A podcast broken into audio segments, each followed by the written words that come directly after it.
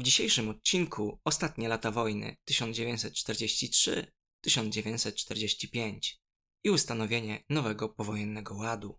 Niemcy zostali zatrzymani pod Stalingradem i dobici pod Kurskiem. Japonii przycięto pazury pod Midway. Wyzwolono Afrykę, państwa osi przegrywały na polu produkcji. W 1943 łączne PKB Japonii i Niemiec stanowiło mniej niż 40% PKB Stanów Zjednoczonych. Anglosasi tworzyli fundamenty powojennego ładu, kartę atlantycką, a cała Wielka Trójka spotkała się po raz pierwszy w Teheranie. Tam postanowiono otworzyć nowy front na północy Francji, w Normandii. Dostępu do Europy bronił rozciągający się od Hiszpanii po Norwegię wał atlantycki. Pas umocnień składający się z zasieków pól minowych, baterii artyleryjskich, stanowisk ogniowych i bunkrów. Przez te przeszkody musieli przedrzeć się alianci 6 czerwca 1944 roku. Był to dzień lądowania na plażach Normandii, początek operacji Overlord, największej operacji desantowej w historii, z użyciem tysięcy pojazdów, samolotów i statków. Dzień do historii przeszedł jako D-Day, pierwszy dzień inwazji. Operacją dowodził Dwight Eisenhower, który tymi słowami zwrócił się do żołnierzy. Soldiers, sailors and airmen of the Allied Expeditionary Force. You are about to embark upon the great crusade toward which we have striven these many months. The eyes of the world are upon you. The hopes and prayers of liberty loving people everywhere march with you. Your task will not be an easy one. Your enemy is well trained, well equipped, and battle hardened. I have full confidence in your courage, devotion to duty, and skill in battle. Good luck.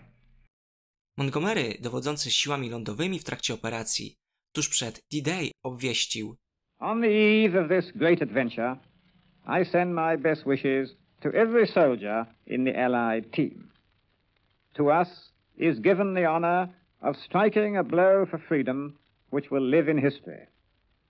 With stout hearts and with enthusiasm for the contest, let us go forward to victory.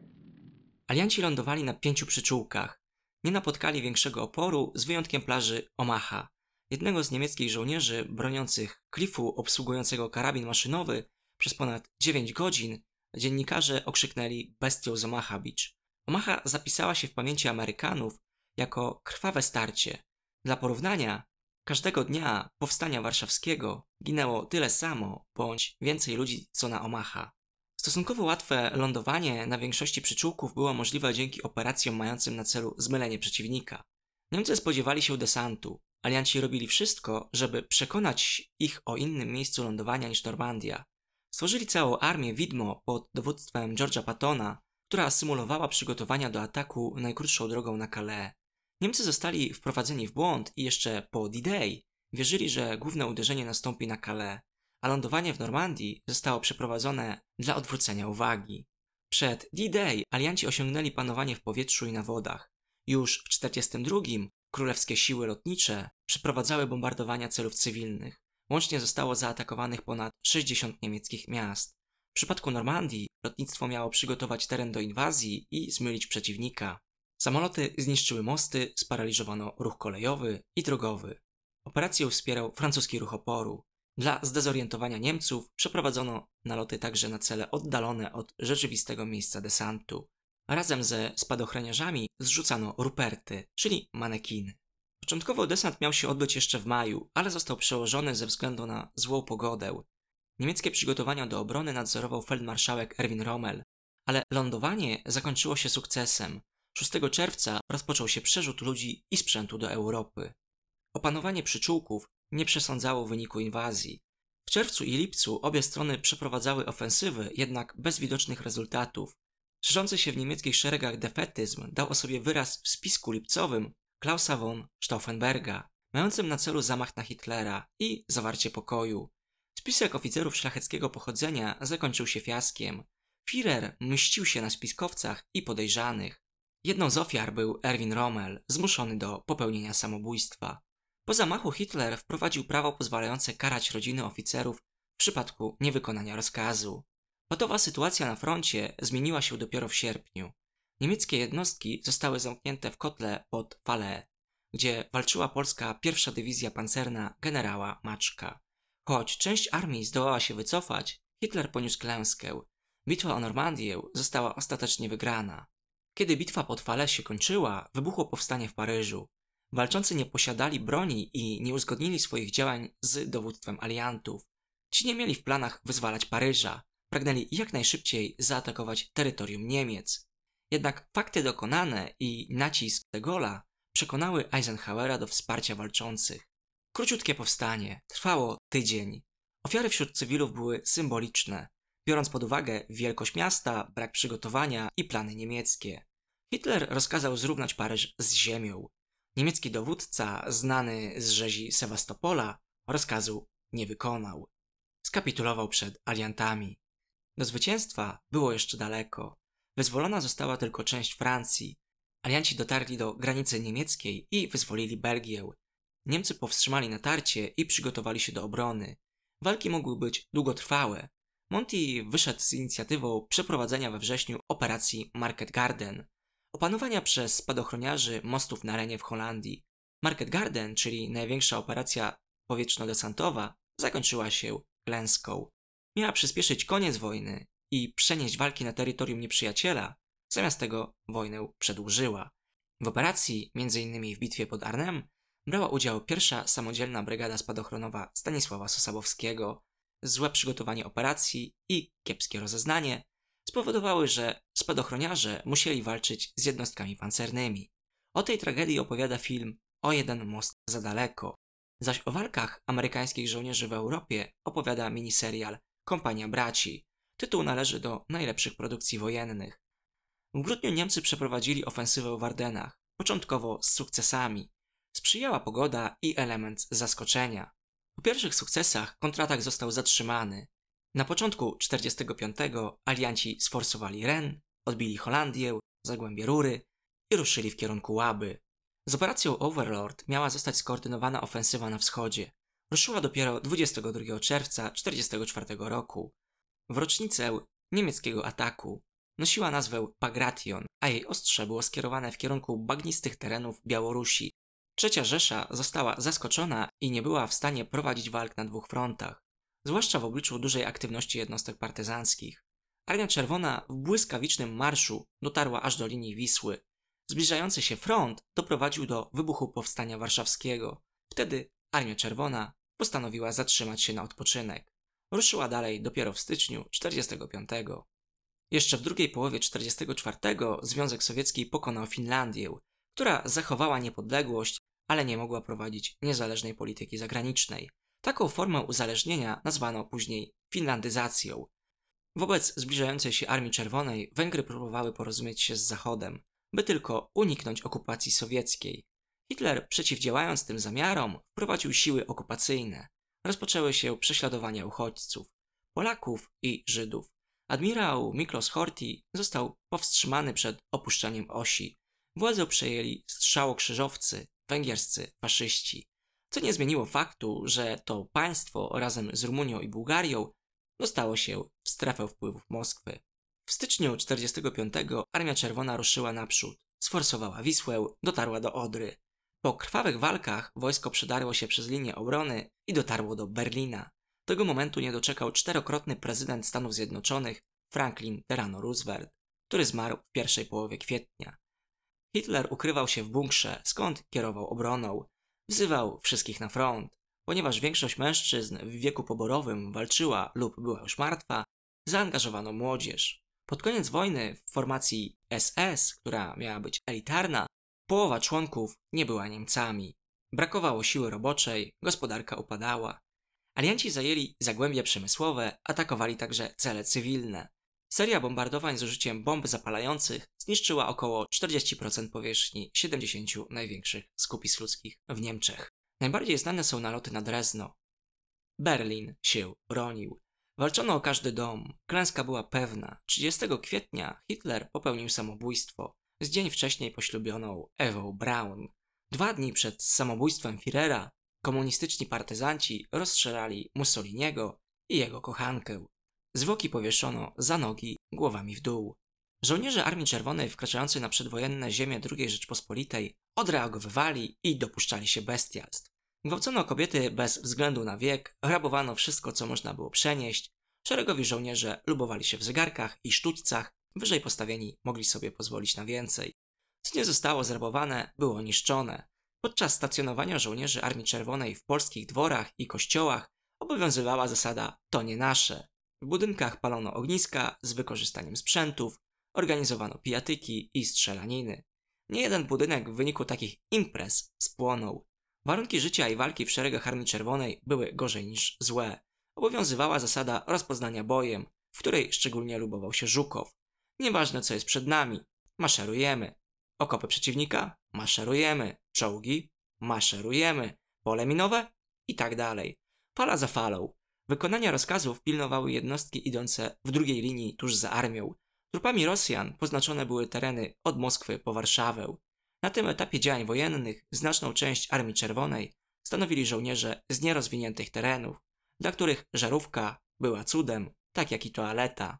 Prawdziwy festiwal bestialstw rozpoczął się po wkroczeniu na przedwojenne ziemie niemieckie.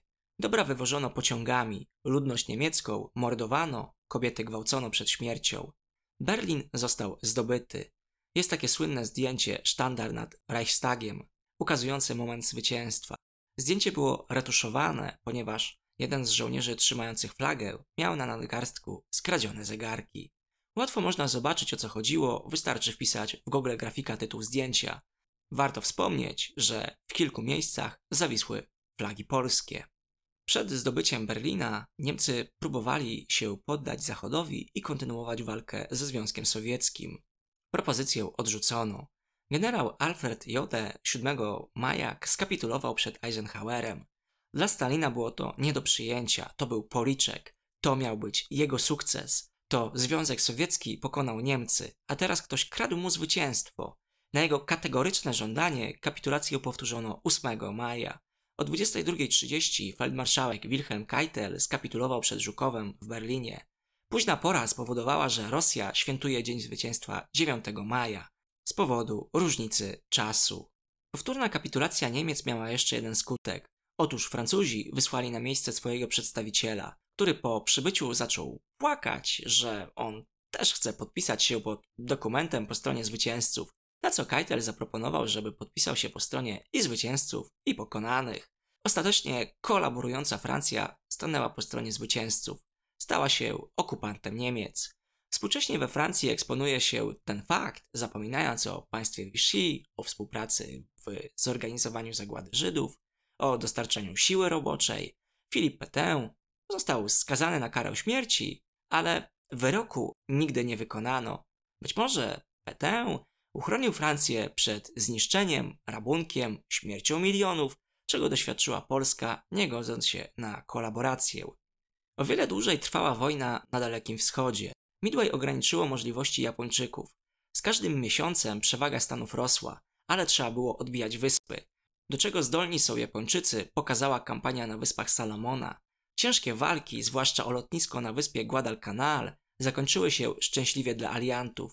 Niepokojąca była postawa żołnierzy imperium, okazujących pogardę śmierci, walczących niemal do ostatniego żołnierza. W celu uniknięcia niepotrzebnych strat opracowano nową taktykę taktykę żabik skoków. Amerykanie zajmowali odpowiednio położoną wyspę, na której budowali lotniska i potrzebną infrastrukturę. Następnie za pomocą lotnictwa i marynarki zmiękczano obronę wysp w zasięgu. Ofensywą dowodził Douglas MacArthur, generał z wielką fajką w buzi. Ostatnią szansą na zatrzymanie Stanów była bitwa na Morzu Filipińskim z czerwca 1944, rozgrywająca się w trakcie operacji Overlord. Największa bitwa lotniskowców w historii. Japończycy stracili aż trzy jednostki. Pomimo sukcesów zajmowanie kolejnych wysepek było czasochłonne. Alianci ściskali Japonię blokadą morską, odcinali wyspy od surowców. Brakowało ropy i jedzenia. Szerzył się głód wśród cywili. Ale nie zmusiło to Tokio do kapitulacji. W dwudziestoleciu wychowano pokolenie romantyków gotowych poświęcić się dla sprawy. Dla cesarza. Hirohito był przedstawiany jako syn Boży. Dla niego każde dziecko, kobieta, mężczyzna powinni być przygotowani do najwyższego poświęcenia. Doskonałym przykładem są piloci kamikaze. Choć wielu z nich przymuszano do samobójczych ataków, takie rozwiązanie było podyktowane nieskutecznością dotychczasowych ataków lotniczych. W tym czasie Amerykanie technicznie zdystansowali Japończyków. byli w stanie przechwycić japońskie jednostki, nim te dotarły do okrętów. Stany osiągnęły panowanie na morzu i w powietrzu. Dzięki przewadze Amerykanie ponosili o wiele mniejsze straty, mimo iż byli stroną atakującą. Dobrze oddają to walki o wyspy Leyte na Filipinach. Jankesi stracili około 3,5 tysiąca ludzi, Japończycy mogli stracić nawet 80 tysięcy. Do niewoli trafiło raptem kilka setek.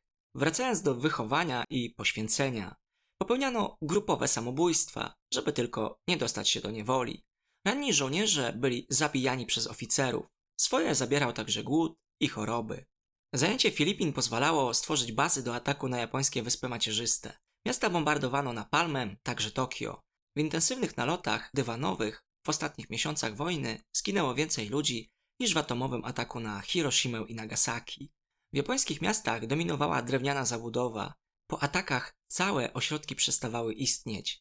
Około 30% miejskiej populacji Japonii straciło swoje domy. Szacuje się, że tylko w nalocie na Tokio w ciągu jednej nocy zginęło 100 tysięcy ludzi.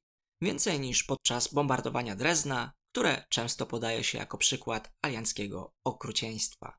Amerykanie dążyli do zmuszenia Japonii do kapitulacji bez konieczności przeprowadzania inwazji. Atak na wyspy macierzyste kosztowałby życie setek tysięcy żołnierzy.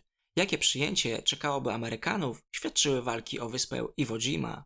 W krwawej bitwie zginęli niemal wszyscy Japończycy, zabierając ze sobą tysiące żołnierzy piechoty morskiej. Zmagania na Iwo Jimie stały się kanwą dla dwóch filmów opowiadających historię z dwóch perspektyw japońskiej i amerykańskiej. Na wyspie zrobiono jedno z najsłynniejszych zdjęć II wojny światowej. Japonia po kapitulacji Niemiec była osamotniona, walczyła na dwa fronty. Ugrzęzła od 1937 w Chinach i toczyła krwawe walki na wyspach zachodniego Pacyfiku ze Stanami. Mimo wszystko rząd japoński nie zgadzał się na bezwarunkową kapitulację. Miał nadzieję osiągnąć lepsze warunki. Wobec takiej woli walki i oporu, jak zmusić Japonię do kapitulacji?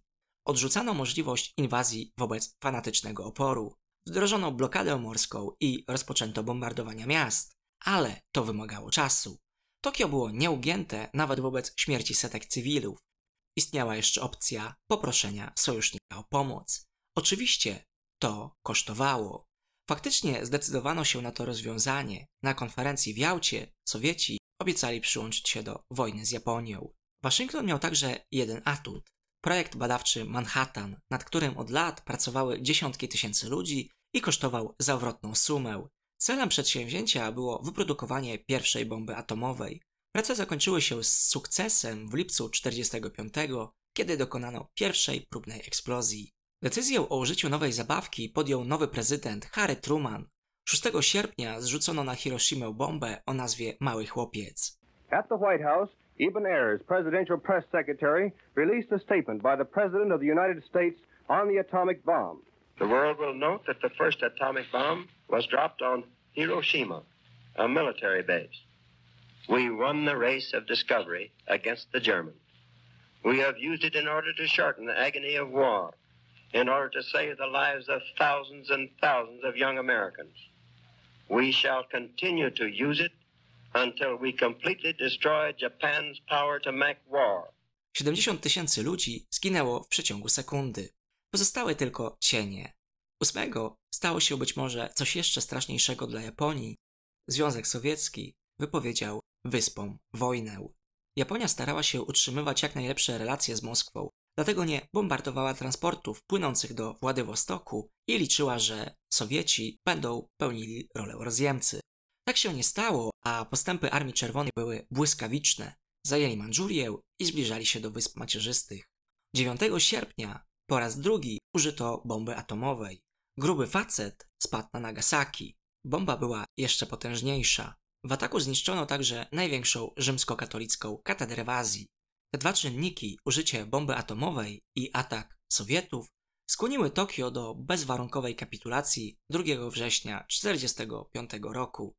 Po zakończeniu wojny Amerykanie badali ofiary eksplozji. Japonia była wielkim poligonem doświadczalnym. Okazało się, że liczba ofiar rosła z upływem lat, a skutki promieniowania widoczne są do dziś. Jako ciekawostkę podam informację, że osoby, które przeżyły eksplozję, posiadają w Japonii specjalny status. Jedna osoba przeżyła oba ataki. Stany próbowały zataić zdjęcia i filmy ukazujące skutki. Mały chłopiec i gruby facet to kapiszony w porównaniu z dzisiejszymi bombami. Przed wojną Japonia miała do wyboru zostać państwem wasalnym lub dążyć do niezależności. Wybrała to drugie. Sposób, w jaki dążyła do tego celu, wynikał z nauk pobranych od zachodnich państw nauczycieli. Po II wojnie światowej stała się największym lotniskowcem Stanów Zjednoczonych. Będzie miała fatalne relacje z sąsiadami i trwający do dziś stan wojny z Rosją. Znajdzie się pod kuratelą Waszyngtonu i będzie działać w ramach wyznaczonych przez Stany. Zasady kształtujące nowy powojenny ład ustalono na konferencji w Jałcie na Krymie, która odbywała się od 4 do 11 lutego 1945, czyli jeszcze przed kapitulacją Niemiec i Japonii. Podczas spotkania Stalin, Roosevelt i Churchill rozmawiali także o dalszych działaniach wojennych. Sowieci zajęli już Bałkany, Polskę, alianci wkroczyli na terytorium Niemiec. Pojawiła się kwestia, jak daleko będą sięgać granice Związku Sowieckiego. Churchill najbardziej trzeźwo oceniał Stalina, pomimo iż codziennie wypijał co najmniej butelkę szampana lub wina i pół szklanki whisky lub brandy. Zdawał sobie sprawę, że po wojnie Moskwa będzie dominować nad Europą. Brytania będzie jedynym państwem mogącym się przeciwstawić Sowietom w tej części świata. Dodajmy państwem o wiele słabszym. Churchill próbował zapobiec zdominowaniu Europy Środkowo-Wschodniej przez Stalina, ale był najsłabszym z aliantów. Roosevelt był gotów na pewne ustępstwa. Oprócz Europy, Stalin żądał poszerzenia wpływów w Azji Centralnej i Wschodniej. W zamian za przystąpienie do wojny z Japonią, południowy Sachalin i Wyspy Kurylskie miały stać się częścią Związku Sowieckiego. Stalin zgodził się przystąpić do wojny z Japonią nie później niż trzy miesiące po zwycięstwie nad Niemcami. Atak Armii Czerwonej był jednym z decydujących czynników przyczyniających się do bezwarunkowej kapitulacji Tokio. Moskwa zagarnęła nie tylko obiecane tereny, ale także północną część Korei. Niemcy w I wojnie pokonały Rosję, niewiele brakowało do rozgromienia Francji. Interwencja Stanów uratowała sytuację. W II wojnie Niemcy znów byli o krok od zdominowania Europy. Należało wyciągnąć wnioski. Zdecydowano o okupacji tego kraju przez cztery mocarstwa. Tym czwartym mocarstwem miała być płacząca Francja. O ile, jak stwierdził Stalin, nie uszczupli to sowieckiej strefy okupacyjnej.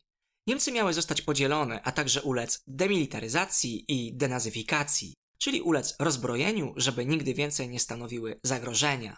Ludzi powiązanych z narodowym socjalizmem, członków partii, działaczy itd. oraz samą ideologię zamierzano usunąć z przestrzeni publicznej. Ludzi, którzy dokonali zbrodni, zamierzano osądzić. Niemcy miały także zapłacić reparacje, które częściowo miały przybrać formę pracy przymusowej. W Europie Środkowo-Wschodniej anglosasi próbowali osłabić wpływy komunizmu. Zmierzali do powstania rządów demokratycznych i przeprowadzenia wolnych wyborów, zgodnie z założeniami Karty Atlantyckiej. Jednak Stalin nie był politykiem, którego można okpić. Na ustach miał ideały komunistyczne, ale działał według założeń skrajnego realizmu. Stał się mistrzem makiawelizmu. Pokażał to w kolejnych odcinkach, jak komuniści przejmowali władzę w Polsce. W Jałcie wezwano komunistów Josipa Broz Tito, którzy niemal samodzielnie wyzwolili kraj, do utworzenia rządu koalicyjnego w Jugosławii. W Polsce miał powstać tymczasowy rząd jedności narodowej z udziałem demokratycznych polityków, powstały na bazie komunistycznego rządu tymczasowego. Nowe władze powinny przeprowadzić wolne i nieskrępowane wybory. Churchill i Roosevelt zamierzali wysłać przedstawicieli na wybory, aby czuwali nad uczciwością, ale Stalin się na to nie zgodził. Decyzje Wielkiej Trójki faktycznie uznawały okupacyjny rząd tymczasowy, stworzony przez komunistów, a to podważało pozycję rządu na emigracji i struktur polskiego państwa podziemnego, dodajmy walczących od samego początku II wojny światowej. Wielka Trójka zgodziła się na zmianę polskiej granicy. Potwierdzono decyzję z Teheranu. Wtedy te decyzje utajniono, teraz stały się jawne. Wschodnia granica państwa miała opierać się na linii Kerzona. Traciliśmy Wilno, Grodno i Lwów. Za to obiecano rekompensatę kosztem Niemiec. W trakcie dyskusji Roosevelt i Churchill byli za przyznaniem Lwowa Polsce. Stalin już wcześniej zadecydował. Jak w tym kawale. Lwów to my nie mamy, ale za to Kijów. Możecie dostać, ile chcecie. Polacy odebrali decyzje jałtańskie jako zdradę, której dopuścili się sojusznicy. Polacy krzyczyli zdrada i protestowali lub próbowali ratować polskie interesy, działając w ramach nakreślonych w Jałcie. Zamierzali wprowadzić swoich ludzi do rządu. Jak czas pokaże, jałowe to były wysiłki. Polacy krzyczeli o zdradzie, co dobrze pokazuje emocje czasów, ale i niekompetencję polityczną. Oczywiście można to stwierdzenie traktować jak frazę spod publikę, jak często to robią politycy, ale gdzie Ameryka, a gdzie Polska? Polska to był właściwie pionek w grze i to pionek drugiej kategorii, choć regionalnie całkiem istotny. Ameryka miała interesy globalne. Polska była jednym z wielu pokonanych przez Hitlera państw, który dostał się pod wpływy Moskwy. Polacy ciągle liczyli na kogoś, że ktoś coś zrobi za nich. Tak było w 1939, efekt polityki sanacji znamy, na pomoc liczono także w 1945. Co zrobił Waszyngton w naszej sprawie już wiemy, faktem jest, że mógł o wiele więcej. Polska jest dobrym przykładem tego, jak przegrać wojnę, będąc w obozie państw zwycięskich. Tak oto ukształtował się Ład Jałtański, kolejny po wiedeńskim i wersalskim. Przetrwał 45 lat, ale już na początku pojawiały się konflikty. Najtrwalszy dotychczas Ład Wiedeński zapewnił pół wieku względnego pokoju. Ład Jałtański naznaczony był zimną wojną i wojnami zastępczymi. Właściwie Jałta była kontynuacją koncertu mocarstw, z tym, że wcześniej pod publikę odwoływano się do chrześcijańskich wartości, teraz do tych uważanych za amerykańskie, zaprezentowanych w karcie atlantyckiej. Rzeczywiście rządzić miały największe państwa, a mniejsze się słuchać. Oficjalnie Wielka Trójka występowała jako zdecydowani orędownicy demokracji, nawet Stalin. Po wojnie w Europie Zachodniej, zwłaszcza we Francji, we Włoszech, partie komunistyczne miały bardzo duże poparcie społeczne. We Francji w wyborach 45 komuniści osiągnęli 26%. Intelektualiści i ludzie kultury zachwycali się Związkiem Sowieckim, Stalinem i komunizmem. Ostentacyjnie okazywali poparcie. Jednocześnie pogardzano prawicą, kościołem, oskarżając o kolaborację z Hitlerem. Takie oskarżenie stawało się piętnem. Stalin mógł żywić nadzieję, że dzięki demokracji komuniści przejmą władzę od wewnątrz. Niesłusznie uważa się, że w II wojnie zwyciężyły siły demokratyczne. Przede wszystkim najwięcej zyskała Ameryka, w której coraz większą rolę odgrywał wielki kapitał. Zwyciężył komunizm. Niedługo po zakończeniu wojny władzę w Chinach przejmą czerwoni z Mao Tse-tungiem, w Polsce zostaną sfałszowane wybory, a na zachodzie komunizm będzie modny. Hitler zrobił prezent wujkowi Joe. Ten zyskał sławę wielkiego wodza, nabytki terytorialne oraz mógł eksploatować powszechną nienawiść do sił prawicowych obarczanych winą. Wcześniej znienawidzony komunizm teraz stawał się popularny na zachodzie. Komuniści eksploatowali temat zbrodni hitlerowskich, krzyczeli: Zobaczcie, co zrobili. Nam, co prawda, nie wszystko wychodzi, ale zobaczcie, co się stanie, co się będzie działo, jak nie my. Pod koniec wojny Stalin mścił się, deportował całe narody, które według niego zdradziły Finów z Karelii, Tatarów z Krymu. Na mocy decyzji jałtańskich wszystkie osoby posiadające obywatelstwo Związku Sowieckiego i jeńcy wojenni mieli być zwróceni. Zwróceni do matuszki Rosji. Stalin wreszcie znalazł sposób, jak się dobrać do opozycjonistów i uciekinierów ratujących życie ucieczką na zachód i to kolektywnie. W końcu sięgnęło po nich długie ramię Moskwy. Jeńcy, którzy jakimś cudem przeżyli, wracali do ojczyzny i trafiali do specjalnych obozów filtracyjnych, ponieważ zostali kolektywnie uznani za zdrajców, a to, i tak jak mieli szczęście, pomogła ich przywitać lufa pistoletu. Przekazywano kolaborujących z Niemcami, Czeczeńców, Kozaków itd. Anglosasi zgadzali się na propozycję Stalina. Sowieci ponieśli ogromne straty.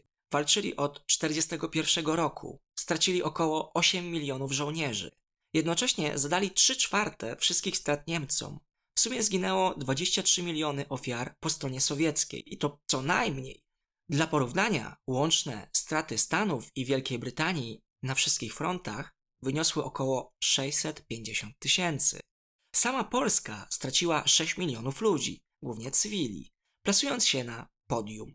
Na miejscu trzecim po Związku Sowieckim, który wiemy jak prowadził działania wojenne, rozeznanie bojem, i po ogromnych Chinach walczących od 1937, dumnie prężyła się Polska, która poniosła większe straty, być może nawet niż Niemcy. Przegrana Japonia straciła 4% ludności, Polska około 17%, może nawet więcej. Była liderem. Podobne straty poniosła ludność marionetkowych białoruskiej i ukraińskiej socjalistycznych republik sowieckich. Warszawa zmieniła się w morze ruin, a to jeszcze nie był koniec cierpień. Zwycięstwo Związku Sowieckiego nad hitlerowskimi Niemcami stało się jednym z fundamentów komunistycznego państwa. Do dziś jest wykorzystywane w Rosji, w polityce, propagandzie i sztuce. Kino przedstawiało Niemców, potworów i bohaterską Armią Czerwoną, której żołnierze z rzadka piją, a jak pięknie się bawią, tańczą i śpiewają. Drugim wielkim beneficjentem II wojny były Stany Zjednoczone. Uratowały Sowietów przed klęską, naciskając na Japonię oraz dostarczając sprzęt w ramach Lend-Lease. Stany umocniły się na pozycji niekwestionowanego lidera gospodarczego i politycznego.